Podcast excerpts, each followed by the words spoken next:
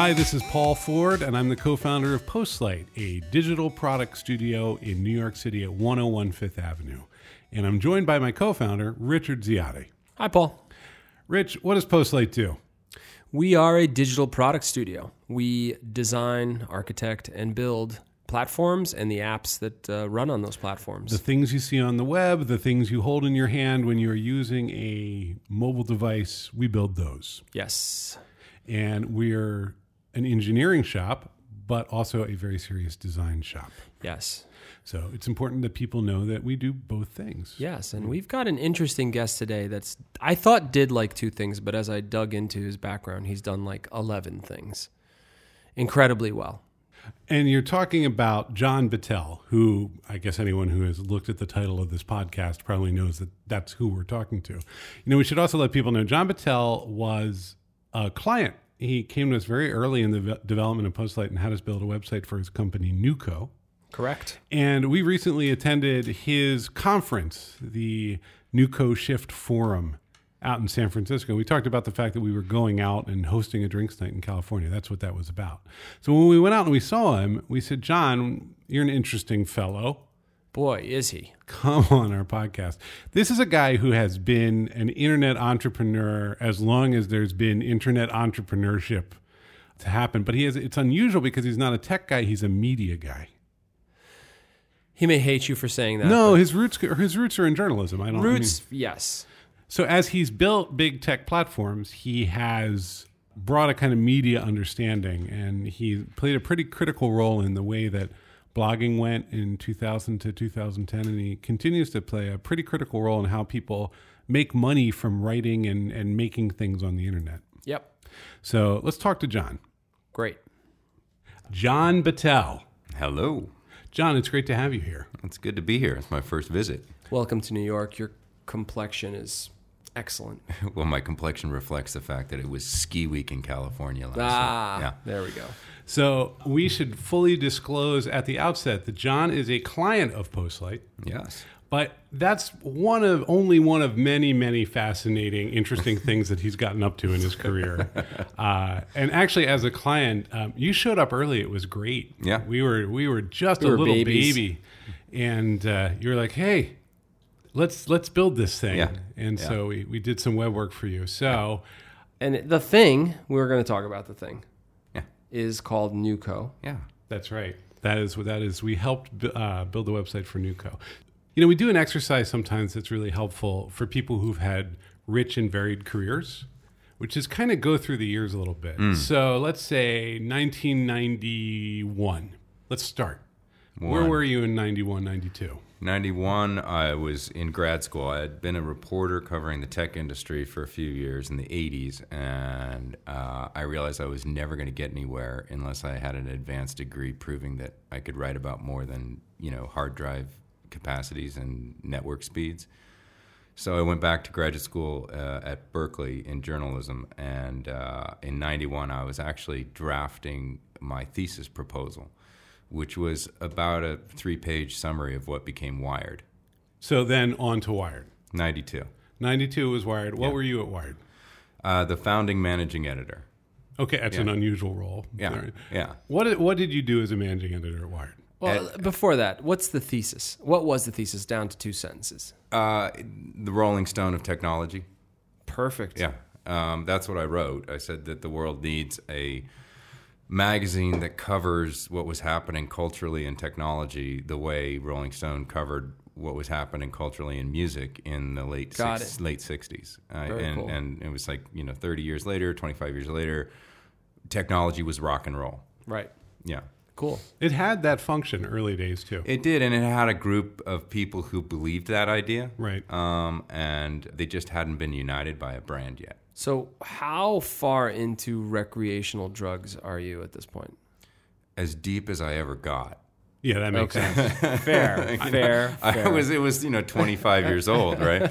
Um, I I tried to not let it affect my uh, uh, ability to edit, but that was really what I did. I ran the uh, editorial of Wired, and uh, and That's later. true. Managing editor can't be too addicted to, to drugs. No, Yeah. no. I, I, as a matter of fact, I, my my job was, you know, not only to make the trains run on time and make sure all the pieces landed and got edited, but also I was a guy at the office when everyone would go to a rave or go to Burning Man. so, Right. like, and it wasn't. It's just like I was just so into the work. I mean, Hmm. you know, when you're 25, 26 years old, and you get to edit William Gibson, you know, or Neal Stephenson, um, Right. you're like, yeah, I'd rather do that than just about anything else, right? Right. If you're into editing, you're into writing and, and ideas. Uh, that was just uh, the coolest place to be. Sure. So that that full dot com wave, you rode that. When did you leave Yeah. Wired?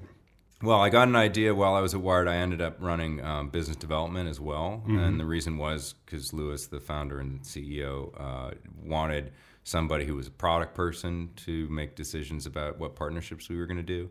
So, as a biz dev guy, I saw a lot of proposals. I wrote a lot of proposals, uh, and one of them that I wrote was for a weekly magazine covering the business of the internet. Um, and uh, it just wasn't sexy enough for Wired, to Right. be honest. You know, um, and so I left in '97 and started the industry standard because I thought it was a good idea. And the industry standard, I remember that was one of a couple publications that really rode the wave of Yeah. that first dot Yeah. com explosion. yeah, all the way over the crest and down onto the rocks. Yeah, exactly. Yeah, how, how long did that run? uh, that was five years. How Yeah. big did that team get? Uh, over 400, Yeah. um, 120, Wow. 120 journalists, um, you know, 120 million in revenue in our um, penultimate year, profitable, um, very profitable. Uh, with it, you know, conference business, a research business, an online business, and the print business, which was 80, 70, 80% of our revenues was print. But it was, yeah, I mean, it was a serious journalistic enterprise with, you know, a lot of, uh, a lot of ads. Like Right. the most and it was a hurricane yeah, at that time. I mean, we had the most ads of any publication in the history of publishing, and still hold the record because no one's ever gonna. It's just, Unbelievable. yeah. Well, Never the bubble would, Yeah. just needed a place to put stuff. Exactly. Yeah. I mean, it, it, I remember a board meeting uh, where uh, you know I was presenting the budget or something, and uh, and the, my board, which consisted mostly of people from IDG who owned the majority of the company um, at the time, uh, saying, you know, it's raining money and you don't have enough buckets. You need to make more buckets. Right. You Start another magazine, Started, do we something. started several more magazines. We you know we started all these crazy ideas that didn't pan out, but. Um, it was a crazy time, and we were emblematic of that time. Right. Although, uh, unlike most of the companies that were going public at the time, we had real revenue and real profit. right. so 2001 That's when the spring yeah, that's when everything of fell 2000. apart. Right. Yeah. So where, where are you at that point? I- Yeah, you- 10, 10 years from the first question. Um, 2001, I was uh, chairman of the Standard, um, and the board had brought in a, a, a guy to run it after I disagreed with the board about whether we should sell the company. And uh, I, after the bankruptcy of the Standard, I went to Berkeley. I went back to uh, the journalism school and taught there while I was developing a few other businesses and that was a, probably the most productive three or four years of my life because um, while I was at Berkeley, I had the Bloomberg chair there, uh, so Mayor Bloomberg, uh, you know, kind of provided me a safe harbor in a storm at Berkeley. Um, but I developed the idea for Federated while I was developing a book that I wrote called The Search about Google and its impact on society and I also developed two conferences. Uh, one of which I did with Steve Ratner here in New York, called Foursquare. Before there was a app called Foursquare, uh, and a second I developed with Tim O'Reilly called Web Two, which had it as its thesis that the internet was in fact not over. that, that that was sort of a temporary. You know, pause that we all had from 01 to 03, but that in fact there was a second wave uh, where the web would become a platform for an explosion of, of new services and publishing and you know all sorts of uh, you know new applications. which I remember- out. It I did. remember going to Web Yeah. 2 in the Javits Center, and I, I'd been a sort of true believer. I was still pretty young, um, but I'd stuck in after 2001. Everybody else Right. went home, and I was Right. like, well, I'm going to still do web stuff, even though I'm making $22,000 a year. Right. I like snuck in to Web 2.0. did you? and it was gigantic. Yeah, well, there were two pieces to it. There was the convention kind of expo, which Right. you, you went to at Javits, and then there was the kind of high end executive conference in San Francisco. Right. And we also did something in Moscone. We sort of did it in New York, Moscone, and then uh, also in Japan and God knows where else. I was mostly focused on the executive conference where we had 1,100 people in a Palace Hotel, and, and I did all the programming, and I was the host and the you know kind of the the MC, if you will. And that's where I started doing uh, a lot of in depth kind of Charlie Rose like interviews with leaders of the industry. Where you sit, you get two comfy chairs, you're sitting in one, they're sitting Right. in the other. Right, and that I did that for eight years. Gotcha. Um, you strike me as a master of the executive comfy chair interview. It seems I like really done- enjoy that. Yeah. Uh, I do because you know uh, I found that um, I got to know these people, having been a journalist for most of my life. Uh, I'm always asking them questions sort of privately, and the answers are so much better than I've heard anywhere publicly, right? And so my idea was, first of all, let's create an editorial framework for each of the events, right? Every year there'd be a new framework, a new question, a new sort of central thesis.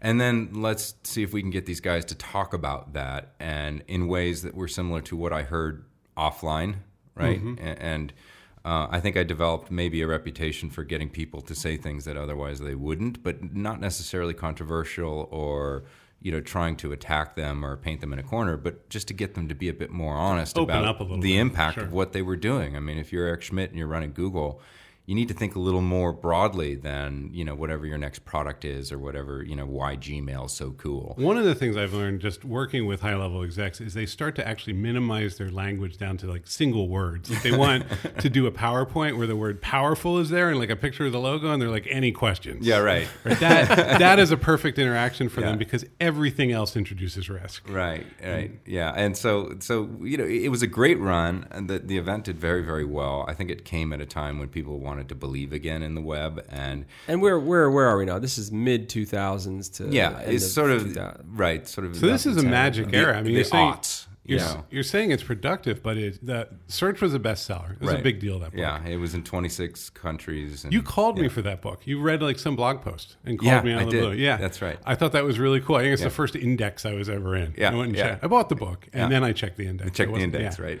You have to do both.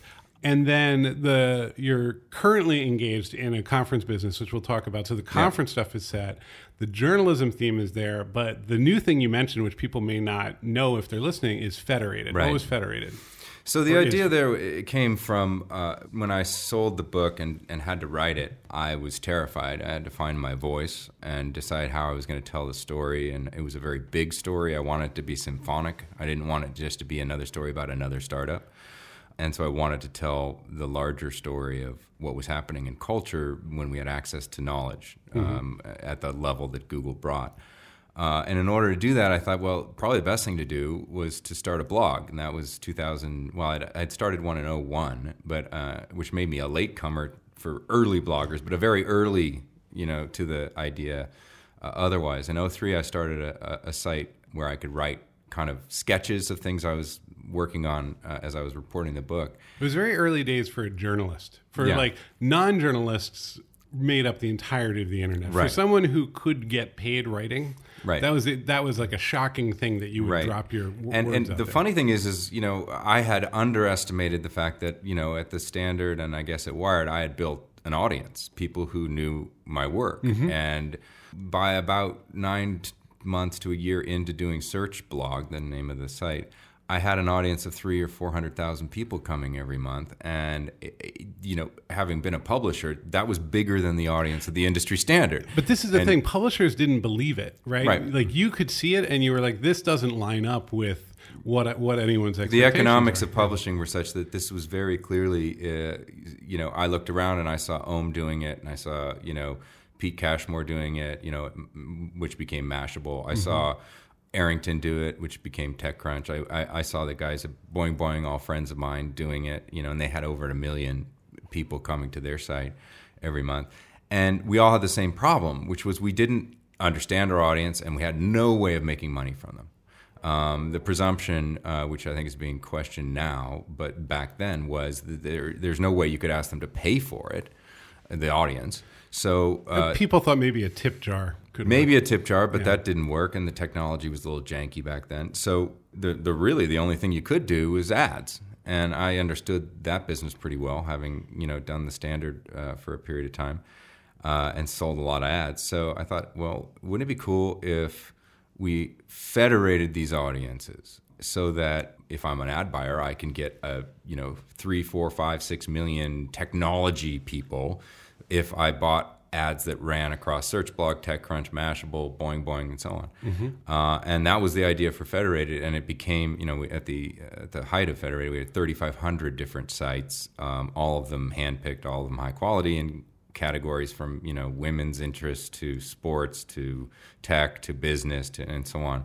And that became a very big business, Right. um, and uh, it kind of ushered in the social media era because in order to sell ads into that space, you needed to convince marketers that what this was a different kind of a medium. This was a medium that was really intimate, where the, the authors and, and writers on, on those sites had a, a real interactive engagement with their audience. Comments and you know trackbacks and you know all that open web stuff mattered. Uh, and so, if you were going to bring your advertising into that space, you couldn't just push an ad in front of someone. You had to actually understand the, the space you were in and be responsive to it. And so, we developed something at Federated in 05 or 06 uh, that we called conversational marketing or CM, which uh, over three or four years evolved into content marketing and uh, products that we created where there were actually uh, you know pieces of content from the brands in the streams of the blogs. It sounds familiar? That's the Facebook newsfeed. The problem was we didn't, as a federation, have the resources to build what Facebook built. And by 2010 or 2011, it became very evident that Facebook was going to win and that small and medium sized publishers were basically screwed. Um, and large publishers were too, but they had huge cash flow and could probably figure out what to do about this problem more than like someone who had 500,000 readers and was writing about, you know, mountain bikes, right? So Federated, you know, while I think we pioneered a lot of things, started a glide path towards obscurity by about 2011, 2012. It was clear all of us who were running it knew it was going that way. So what do you do? You know, sell it. you know, get out. But we had acquired uh, we acquired five or six companies, but one of the one the the, the jewel that we acquired was called uh, Lijit. Uh, and it was a programmatic advertising business. And I, you know, we bought that company because we saw where advertising was going, at least traditional internet advertising. And it was clear that we did not need a lot of salespeople, and we did not need a lot of ad ops people, which is both of which we had, because the computers were going to do all of that. Define for the people listening to this, define programmatic and define ad ops. Yeah. Those are going to be new terms. Right. So programmatic advertising is essentially um, advertising that is slotted based on parameterization, based on data. Um, It's robots buying ads. robots buying ads, and it turns out, uh, at least in the first half of the ad tech revolution, the programmatic revolution, it's robots looking at ads, fraud. Yeah, that's that's Um, the problem too. Uh, and you know wherever there's economic incentive and open systems, you know fraud will flourish until the industry decides to uh, address it. And the the incentives were so misaligned that for four or five, six years, no one cared. As long as the KPIs, the key performance indicators that the agencies bought ads on, were being checked, so just people are seeing like enough clicks came through. enough clicks, and, enough views of the video, enough whatever. But turns out that robots were actually clicking or looking at the videos. But the ad agency is reporting back to the big brand, Right. you know, the toilet paper company. Like, Yeah, they're like, "Hey, man, it's working." Right? yeah, hundreds of thousands of people are clicking on this toilet paper ad and watching So, the, the yeah. cool video. And then everyone looks at the Charmin sales and uh, they're up by a point. Well, that's just because they were up by a point, not because of the ads, right? But we bought this company, you know, was when it was doing 11 million in sales, and this it- is Lijit. yeah, and Okay. and and it just kept growing. So Lijit had like a platform. There's a database. There's an interface. You can say you can go there with an ad and Mm-hmm. It- say, it- "I want to put this ad on the internet." Right. Well, what it what Lijit was was an exchange. Okay. Uh, so a supply driven exchange. Supply being inventory by publishers, okay. and it focused on the guys that I care the most about, small and medium sized publishers. Okay, and so it- I'm Boing Boing. And I can say I, I can say to you like I have these rectangles. Right. There's nothing in them, and Lijit will go out and automatically put stuff in. Automatically fill those with ads. Now, Okay. in the beginning, those were Or was there anything lower. like this at the time? There, w- there were several. As a matter of fact, we bought Lijit probably months after Google had bought AdMeld, which was a very similar uh, platform. Uh, Well, and and DoubleClick was around too, right? Right. Well, and then they combined it with DoubleClick. So we had a piece of what was the overall programmatic ecosystem, and our piece was known as a supply side platform, but also an exchange, which is the place where the deal is done. And this just kept growing and growing and growing as more and more you know demand side buyers usually agencies on behalf of marketers demand side buyers found the efficiencies of using programmatic as opposed to you know going out and getting your nails done and you know like all the costs of sales started Sure. You don't have to buy you know, you, steak. no, you just you set the parameters and all the inventories out there, and you can buy audiences as opposed to buying a site, Mm-hmm. right, or a publication. Well, that's really what changed, right? You Federated sold a bundle of proper- Publications, and you saw the logos on the Federated Yep. website. It's like here's Yep. Boing Boing, Yep. here's you know all these various sites, Yep. um, like Dooce and so on, that were out there. And so that's what you were buying. We sold voice, we sold point of view, we sold Yeah. traditional magazine values, but you, it wasn't. It was about these cool brands. but we bought this other platform as a hedge, knowing that audience buying was the wave of the future, knowing that automated audience buying based on data was the wave of the future. But this has been the struggle in publishing ever since because It suddenly places that had built these extraordinary brands where you could go buy someone a steak dinner and say, Give me Right. $100,000 and I'll give Yep. you space in my thing. Exactly. Suddenly, everybody was coming to them and saying, I need 18 to 35 year olds. What Right. do you got? And Right. prove it. Right, and prove it. And by the way, instead of paying you ten dollars CPM, I'm going to pay you eighty cents. That's right. And the reason I'm paying you 80 cents is because I can find 18 to 34 year olds across the entire internet for 80 cents. So you have to be an 80 cent bid or I'm not going to take it. And we've been fighting that ever since. And to me, the way you fight that is with data. Mm-hmm. You say, I can prove that I've got better 18 to 34 year olds than you. And the way I can prove that is the conversion and the, the engagement and this, that, and the other. But you need data parameters to prove that. And that means you need a more sophisticated programmatic ecosystem. And as we've been building that in the industry, in the programmatic industry, Facebook, Snapchat, Twitter, you know, all the platforms, Google, have kind of consolidated what's known as people based marketing, real people based marketing. And four years ago, I joined the board of a company called Acxiom, which is in that spell business. that for the yeah, A. C X I O M. Uh, It's not an easy one. Um, but I think still we're, we're, we're in a process of getting back to where brands reflect true audiences and true engagement. Now, when you say people based marketing, are you talking then about like an individual? Like, Yes. Okay, so when when Google is doing people based marketing, it's saying, "Oh, hey, Battelle just did a search." Right. Okay. And and Battelle falls into this, you know, double hashed anonymous category. Sure. And so I can sell you, you know, hundred thousand Battelles, Right. You know, who all are auto intenders or who are all this, that, or the other thing that a marketer might want. And Toyota's on the other side going, "Boy, I need some Battelles." Yeah, well, and the reason Facebook took off and its revenues have been sort of the most extraordinary story in media in the last 20 years is that they had real people and they could prove it, right? Sure. And and and that was In fact, very that's the product. yeah, that the that we are the product, of Yeah. course. But the problem with Facebook is that it is a walled garden. It's a closed system, and marketers like to reach people everywhere, and they want to know. Well, if I got Paul Ford on Facebook, I also want to re-engage Paul Ford on that little mountain biking blog that he's visiting. Yeah, I gotta hit that guy seven times. I got to hit him gotta- seven yeah. guy, seven times in four different environments, Right. and They Otherwise, you try won't- to do that. You see some of that. you see some of that, but it's it's just moving along. And, and so Yeah. the two companies that I'm involved with that are very deep in that space, one of them is what we spun out of Federated. We sold the assets of Federated, but kept the capital structure and what was Lijit, but had become a, a unit of Federated. And we spun that out and called it Sovrn. And I'm chairman of that company. Spell that one. S O V R N, Okay. and that is one of those. You know, sovereign. The idea was that if you're a publisher, you have sovereign territory, your own domain, um, and it's your data and your customers, your readers, and you have a right to understand them as well as advertisers do. It is funny how URL spelling can kind of do carbon dating Yeah, when a company was exactly founded. right. a lot of a lot of vowels went to Val Heaven in the, the late 2000s. Well, you just couldn't get the you couldn't get the uh, domain if it had an I and an E in it, or even a G. So we just did S O V R N. But the idea was to level the playing field for small to mid-sized publishers by acting like we were advertisers. But in fact, what we do is take the data from the publishers and and use it to create higher value for those publishers. And that's still around today. Oh, it's growing like crazy. It's uh, it- you know, I don't know if I'm allowed to say this, but what the hell? It's well over 100 million in revenues now, That's great. and it's it's been profitable for 10 straight quarters, at both cash flow and EBITDA profitable, and it's growing at uh, 50 to 60 percent a year Wow. and, and and then now on big numbers. And I think the reason is is because human beings love stories, and great storytellers love the internet, and they create sites where they tell their stories. And it, for a period of the last really five to ten years, it's not been particularly profitable to do that. To, to start a site and just try to be a small publisher.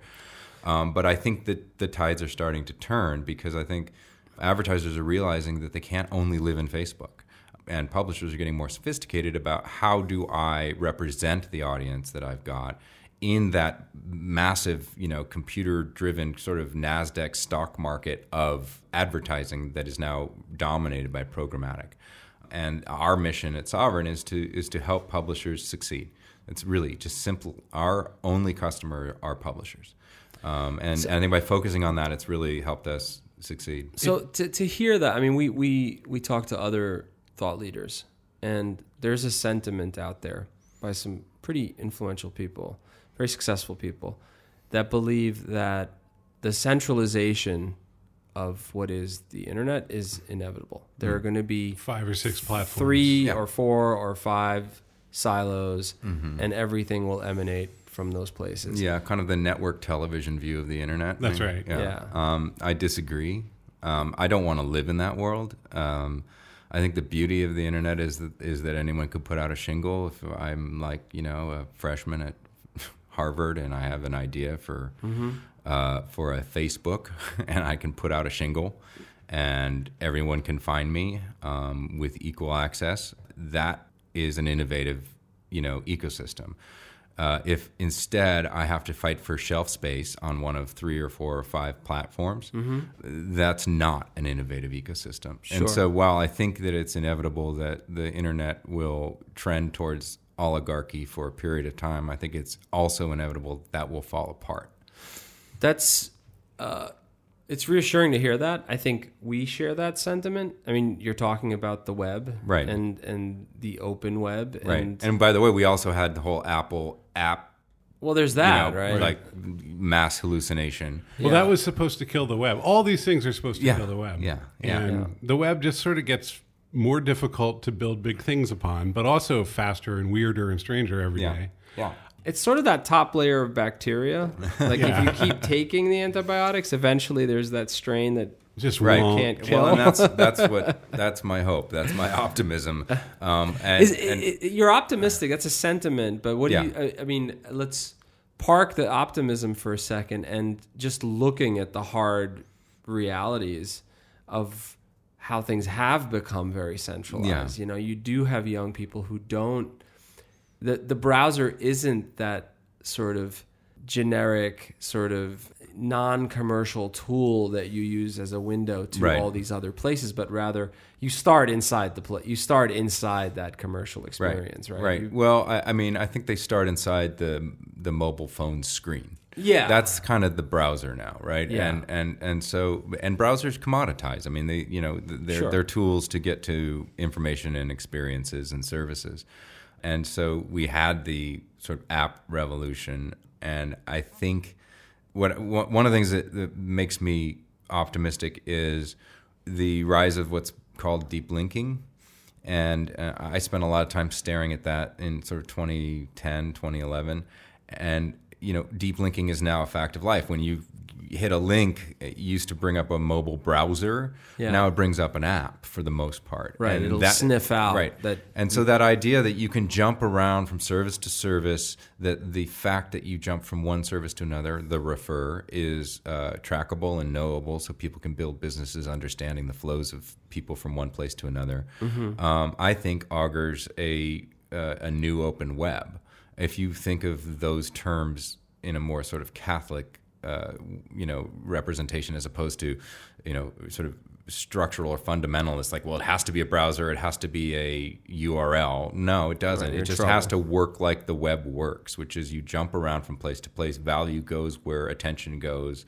Uh, and, and and data follows it so that you can understand the, the business case. Um, I think that's happening with apps, and I think that you know the opportunity to create breakout services, breakout media uh, still exists and will continue to exist. Um, but it, it requires a certain fluidity that you know the first version of the web did not. In other words, if you want to be successful as a publisher, you have to understand you know those platforms. You have to know how do I exist in if in, in the case of NewCo as a business related publication, how do I look and exist in LinkedIn? How do I look and exist in Facebook and in Twitter? And I haven't done Snapchat yet for NewCo because I'm not sure that really is a, a channel for us. Not the but- audience. but yeah, not the audience yet. But um, uh, you know, there are several platforms that we just have to think about how do we live there natively. And one of the things, for example, that Sovrn's doing, because it's a pain point of publishers, is we're making it possible to take a piece of content and write it once and publish it across every platform, whether it's Google AMP or Facebook Instant Articles or Right. LinkedIn or wherever. Um, and that's just something that if you're a two person shop doing a mountain biking site, you don't have the bandwidth to, to do all of those things.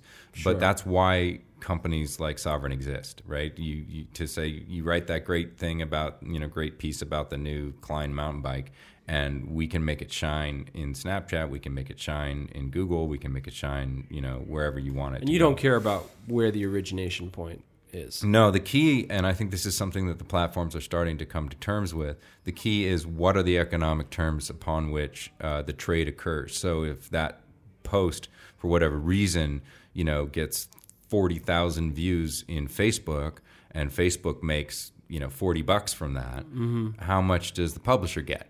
And Right. that piece has not been worked out yet. Um, I think that, that, you know the large companies, the Hearsts and the Time Incs and the New York Times, are you know pulling their hair out trying to figure out you know can I Oh, mo- yeah. can I model what I'm getting from my Facebook distribution channel, and and you know I've been arguing with people at Facebook that these need to become economic certainties, and the value needs to accrue more to the creator of content, who is the person who draws and engages the audience than the past 10 years have seen, right? I mean, it used to be that the trade was, well, Facebook will drive a shit ton of traffic to you and you can monetize it on your site.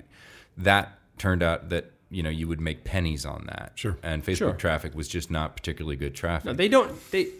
I mean, to this day, the hyperlink out of Facebook is a second class citizen, right? Mm-hmm. It's and and Uh, and it's a third class citizen inside Facebook. Sure. Oh, it's- right? it's a you know. disaster, right? Uh, but I think that they're going to realize that, in fact, over time, the Facebook's not in the business of creating engaging content. They're not great at it. No, Yeah. and and and so I think that the trade has to be more fair. well, and they're I think they're piggybacking. working on that. They're they are. That's interesting to hear. That is that is a sentiment inside of Facebook. Yeah, I really believe that it is Interesting. yeah. Inter- That's promising to hear. And it's also being driven by marketers who are saying, you know, I'm finding that the engagement with the publisher is of higher value than the engagement on Mm-hmm. Sure. Facebook, except for certain types of transactions, which are generally understood to be direct response. interesting. But So- if I need to build a brand, Mm-hmm. I need to build a brand where hearts and souls and minds are changed, and that's at the point of engagement with publishing content. Not necessarily on top of your We- yeah, I mean, I feel like when we when we all decided magazines were over, because I'm kind of at my core a magazine guy, we threw out like the entire baby, you know, uh, and and we forgot that what magazines are is a lens on human experience that people trust. Sure. you know that they say, oh, I ascribe to that point of view about that experience, right? And that point of view about that experience, it's interesting because it fractured into for a while influencer marketing. So you know, hey, I'm a hot shot you know, young, you know, millennial uh, female who has a huge Instagram follower. And so you saw a bunch of federated like models spring up in the last five years that federated not websites, but people who had large Instagram followings or large Vine followings or large YouTube followings and would sell marketers into those channels. Right. And I still think that's a, that's an important part of the ecosystem, but and the content that those people create is similar to, you know, bloggers in in 2000 to 2010. But overall, long term, you know, brands outlive human beings, you know, as the face of the brand, right? So the idea that you know someone who's a 22 year old Instagram star is going to turn 32 and no longer be an Instagram Right. star. She's going to get married and settle down and have a different point of view. So brands outlive the face, right, and become hmm. a, a trust trusted source. So I think there's an opportunity for for these brands to reemerge. Is it safe to say that the state of affairs today haven't created an environment for them to flourish?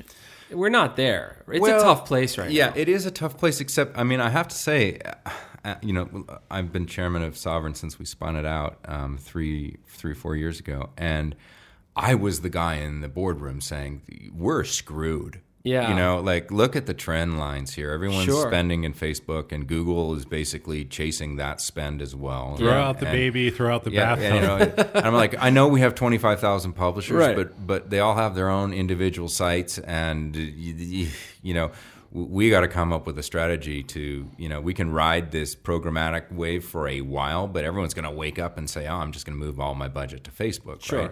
And it just has not happened.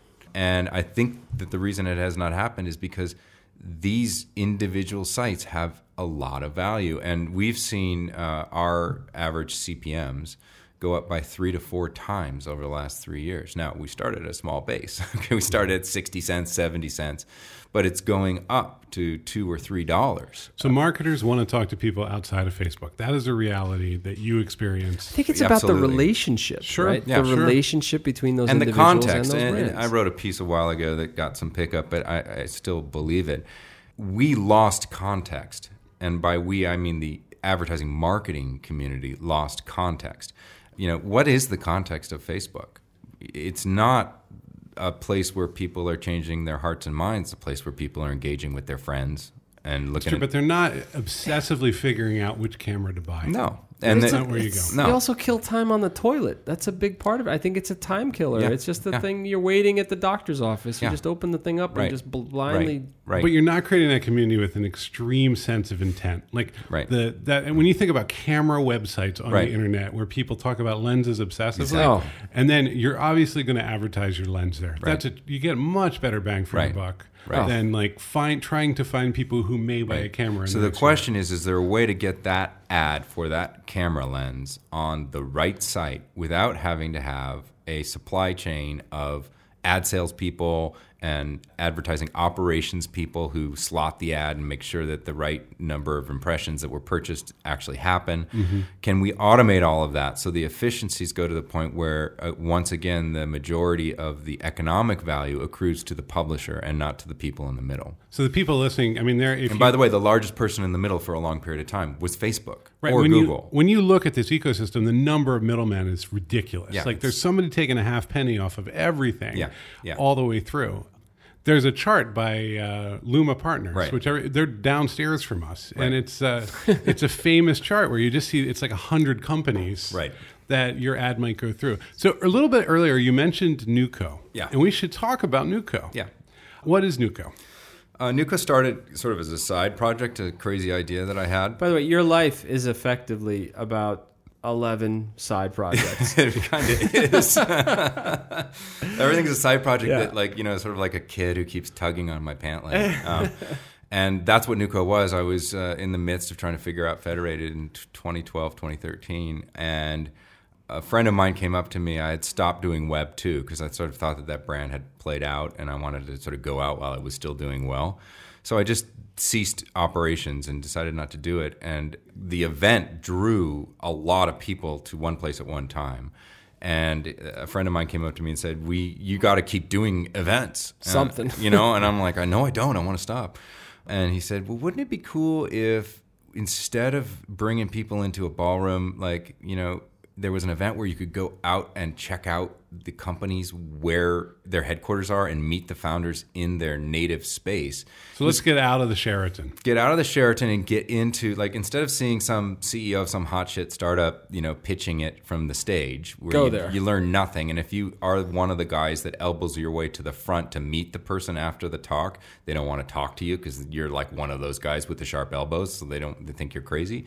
But wouldn't it be cool if instead you could go inside and and this was came from the fact that I had kind of a privileged position if I could call if a company like you know Facebook in 2007 was doing well, I could literally email Mark and say, "Can I come check you out?" Yeah. And then I'd go inside and I'd see what was on the walls and meet the people there, and, and that's such a richer experience than hearing Mark for 20 minutes on stage somewhere. And uh, he's like, "Wouldn't that be cool? Kind of like an artist open studio, but for like cool companies." And I, I, I thought that's a crazy dumb idea that will never work um, because the logistics alone, you know, 100 companies opening their doors in, in one city in one day, right? I mean, how do you do 100 events at, at the same time? But I couldn't stop thinking about it, and so I figured the logistics out, and I found some software that could make it possible. I used music festival software because there's Interesting. because during a music festival, there's 10 bands playing at Sure. every, any given time. Right. And so I thought, ah, well, if 10 companies opening the doors at any given time, people have to pick a the schedule. Do you remember the name of the music festival software? Yeah, yeah, it was uh, Do Stuff.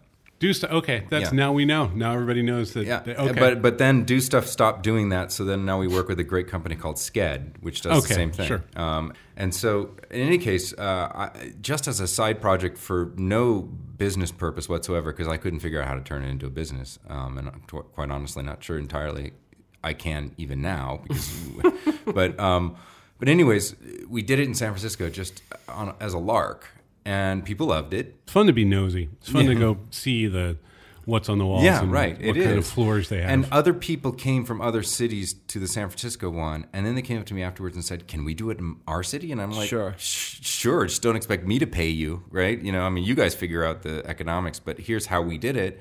so you that- have this very light franchisee model. we have a very light franchising model, and it just keeps growing. It just won't die. You know, it's so like you know Shanghai and, and Toronto and, and, and Chicago and Miami and you know Boston and um, just all these new cities in the last you know year or so. So NewCo is basically an idea, and you're providing some coordination. Right. Well, what happened was last year I realized that the festivals, as awesome as they are as an experience, are not incredibly great businesses mm. at scale. Like I couldn't get GE to give me a lot of money as a sponsor to sponsor eight cities in the United States and five cities internationally because it's a distributed event. So Right. there's not a thousand people in one place where they can the put the poster. banner up and you know and give the commercial you know to those thousand people where the sponsor comes up and talks about Right. how awesome GE is. So even though I mean, there's a there is a way to get, make value for GE out of all these experiences, but they had to work too hard. To Yeah, be honest, that's- You that's the thing. Yeah, Okay. and so and so we, uh, you know, given that I don't know how to do anything else, I'm like, well, what's the big narrative? Like, why are all these new kinds of companies emerging in cities around the world? What's happening in a larger sense to our ecosystem? Define new here. What's a new kind of company? it's a new approach to running a business. And so the new approach, I think at its core, is that a company is driven not by the pursuit of profit or the extraction of capital, but rather by the pursuit of a larger mission that makes the world a tiny little better place. In, mm-hmm. in some cases, like a NewCo, like Tesla, it makes the world a lot better place.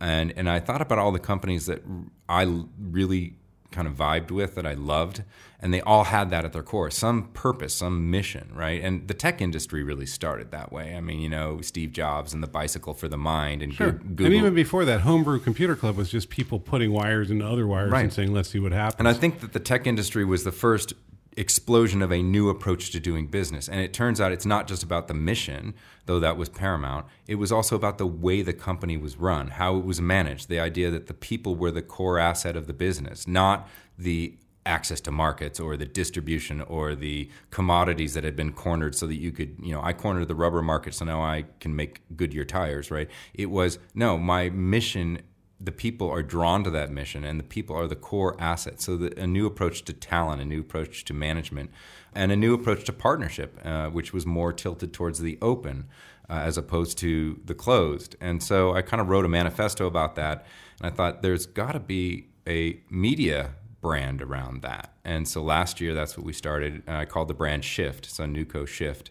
And it's the shift in capitalism from one approach to capitalism where the true north is maximize shareholder value to a new approach to capitalism where the true north is make the world a little better, right? And so it's, I, I call it the Maslow's hierarchy. Like, you know, okay, we made the profit bar. That can't be the only thing. Sure. You have to have profit so that you can be a business, but what next? So right? good. I mean, a canonical example of a NewCo then is like an Etsy, which Mm-hmm. is incorporated as a B corporation. Right. It's not. It's it's it's explicitly Almost said- all B corps are NewCos. Right. They, Yeah. there's an explicit statement that you are not motivated by profit first, and Right. that the company isn't obligated to maximize profits. And that is actually a structural governance in the shareholder agreement. So Yeah. shareholders can't sue a company for not maximizing profits, right?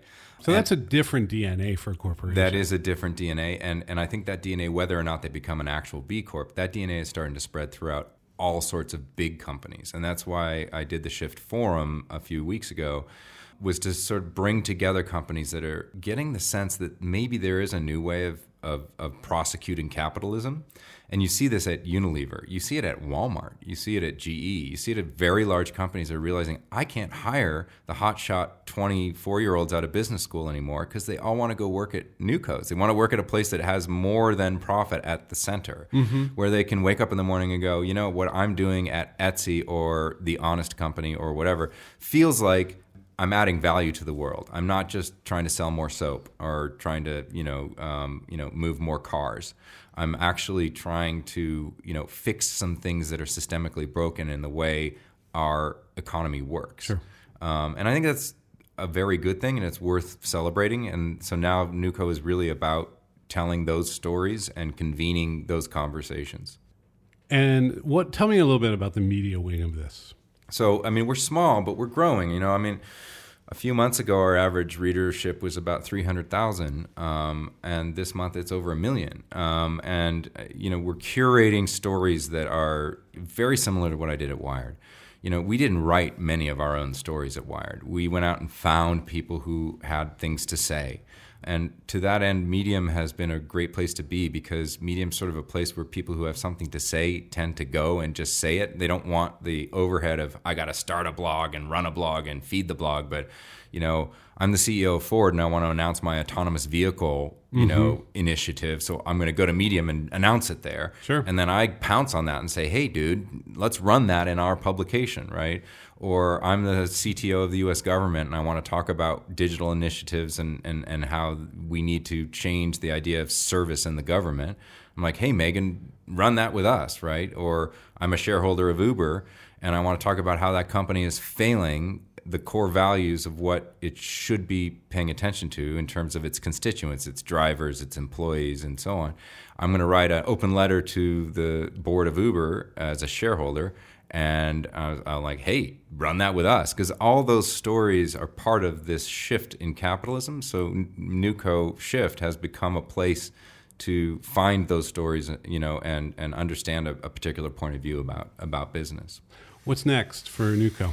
Well, we just did this shift forum, which was to me a proof point. Like, can you make that narrative, which is complicated because it involves large companies, startups, policy, uh, you know, all sorts of different ideas brought together. Is there a community that cares about this change in capitalism? If so, we should be able to bring that community together and have a conversation. And if that conversation sucked, then you know we don't really have a brand. But it was awesome. so we'll we'll definitely be doing that again, and we may be doing more of them in cities around the world.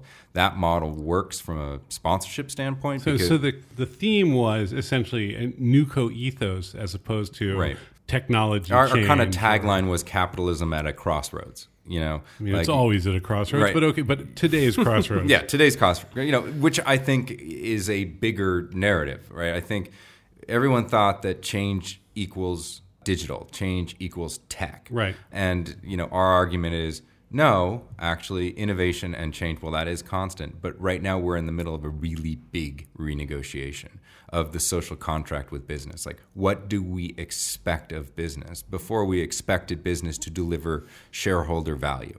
Now, we expect business to solve really big problems that are hard to solve simply with the institutions of government or religious uh, organizations or you know civic organizations or NGOs business is the most nimble engine of change that we have in our society. And so we should expect more of it. And again, the technology roots are key because I think the technology industry has gained so much power and so much data and information, but has not yet accepted the mantle of responsibility. Oh, it truly has not. And, Yeah. and, and so that was a major part of the conversation at the Shift Forum.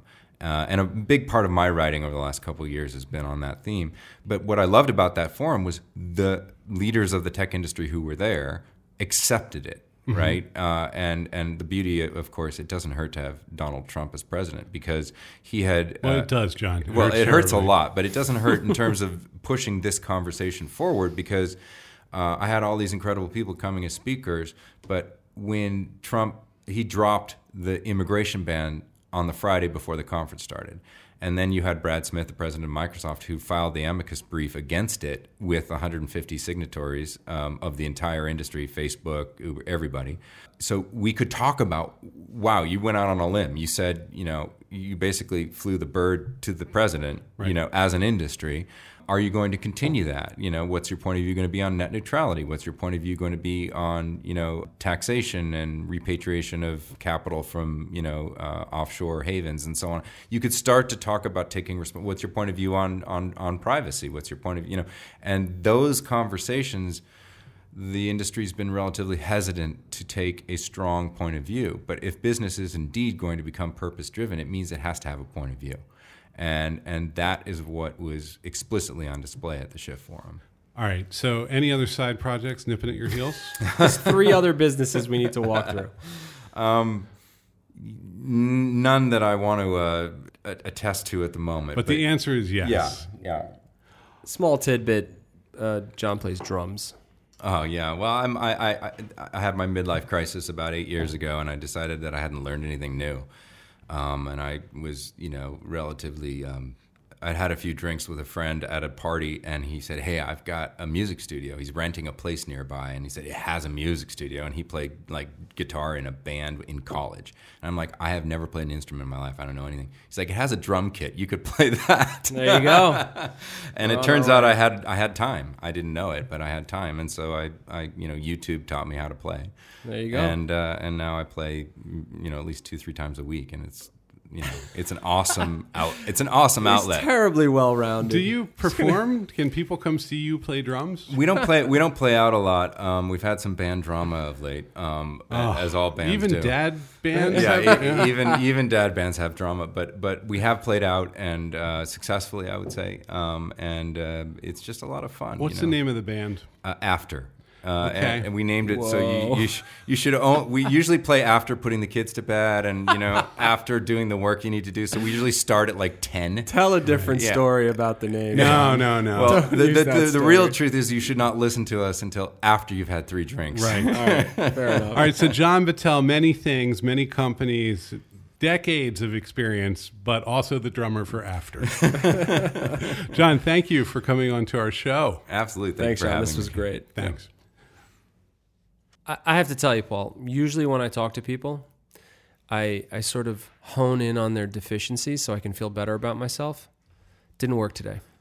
Battelle is a pretty bluff, handsome, consistent fellow. He's handsome. He, I bet maybe his toes are weird. Anyway. Who knows? Everybody's got issues. We're outside of the bonds of journalistic responsibility. We just interviewed a client. We went to his event, and we're talking about how handsome he is. So, Yeah, yeah. Um, yeah. I guess that we're was a not, great discussion. we're not going to win the Pulitzer on this one, but No. uh, but that really was that's somebody who is, has been around since the beginning, and um, whatever the motivation is still in the game. Oh, and he's killing it. Continues to kill it. So I, you know what I, the thing I got, we should tell people when John was pitching NewCo Shift Forum, you'd get an email and you'd be like, I don't know if I want to go to this, and then you get another one like, two days later and you'd be like, well, maybe I should go to this. Well, the he kept the names kept dropping. Oh man, this guy sold the hell out of that thing. Yeah, yeah, yeah. So yeah. it's a good reminder that like a little shamelessness and just pushing it, if you believe in it, goes a long way. Because he certainly got us to pony up and go out to San Francisco. It worked. So there you go. That's a big lesson for today. This has been Track Changes, the podcast of Postlight, a digital product studio in New York City. We build apps that you might have on your phone. We build web apps and we build big platforms and we design them and we make them beautiful. So you should check us out on the internet at postlight.com. But yeah, even more so, we'd love to hear from you. If you have any questions, send them to Hello at postlight.com. hello at postlight.com, a very friendly email address. We love to get your questions. Have a great week, everyone. Everybody work hard.